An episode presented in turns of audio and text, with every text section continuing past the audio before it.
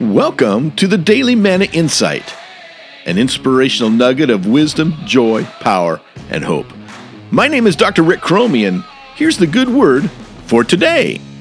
I'd like to talk a little bit more about calling today. Because when I think about a calling, I, I think of an African lion on the hunt. I mean, a calling prowls, it pursues, and it pounces upon us. And then happily, it consumes us as its victim. That's why you can't escape a calling. You can't ignore it. You can't quit or refuse a true calling. You can barely explain it. Indeed, at best, you glow like Moses consumed by Shekinah glory. Callings are mysterious, crazy, strange. Now, the silver lining? Well, calling also sets you free. You no longer care about what others think. You no longer care what they believe or do. It's like a fire, as Jeremiah said, shut up in your bones that you, you, you grow weary of trying to hold inside. Indeed, you cannot. That's a calling. Are you called?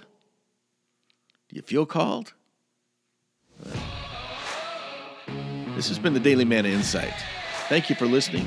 Never forget, God loves you like crazy, and He's pursuing you.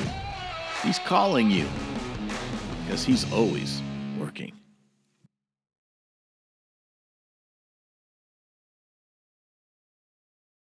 Hi, this is Rick Chromey again, and I just want to say thank you for listening, liking, sharing, and subscribing to this podcast.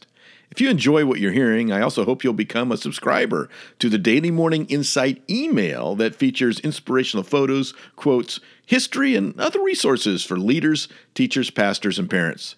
Just go to www.mannasolutions.org to subscribe.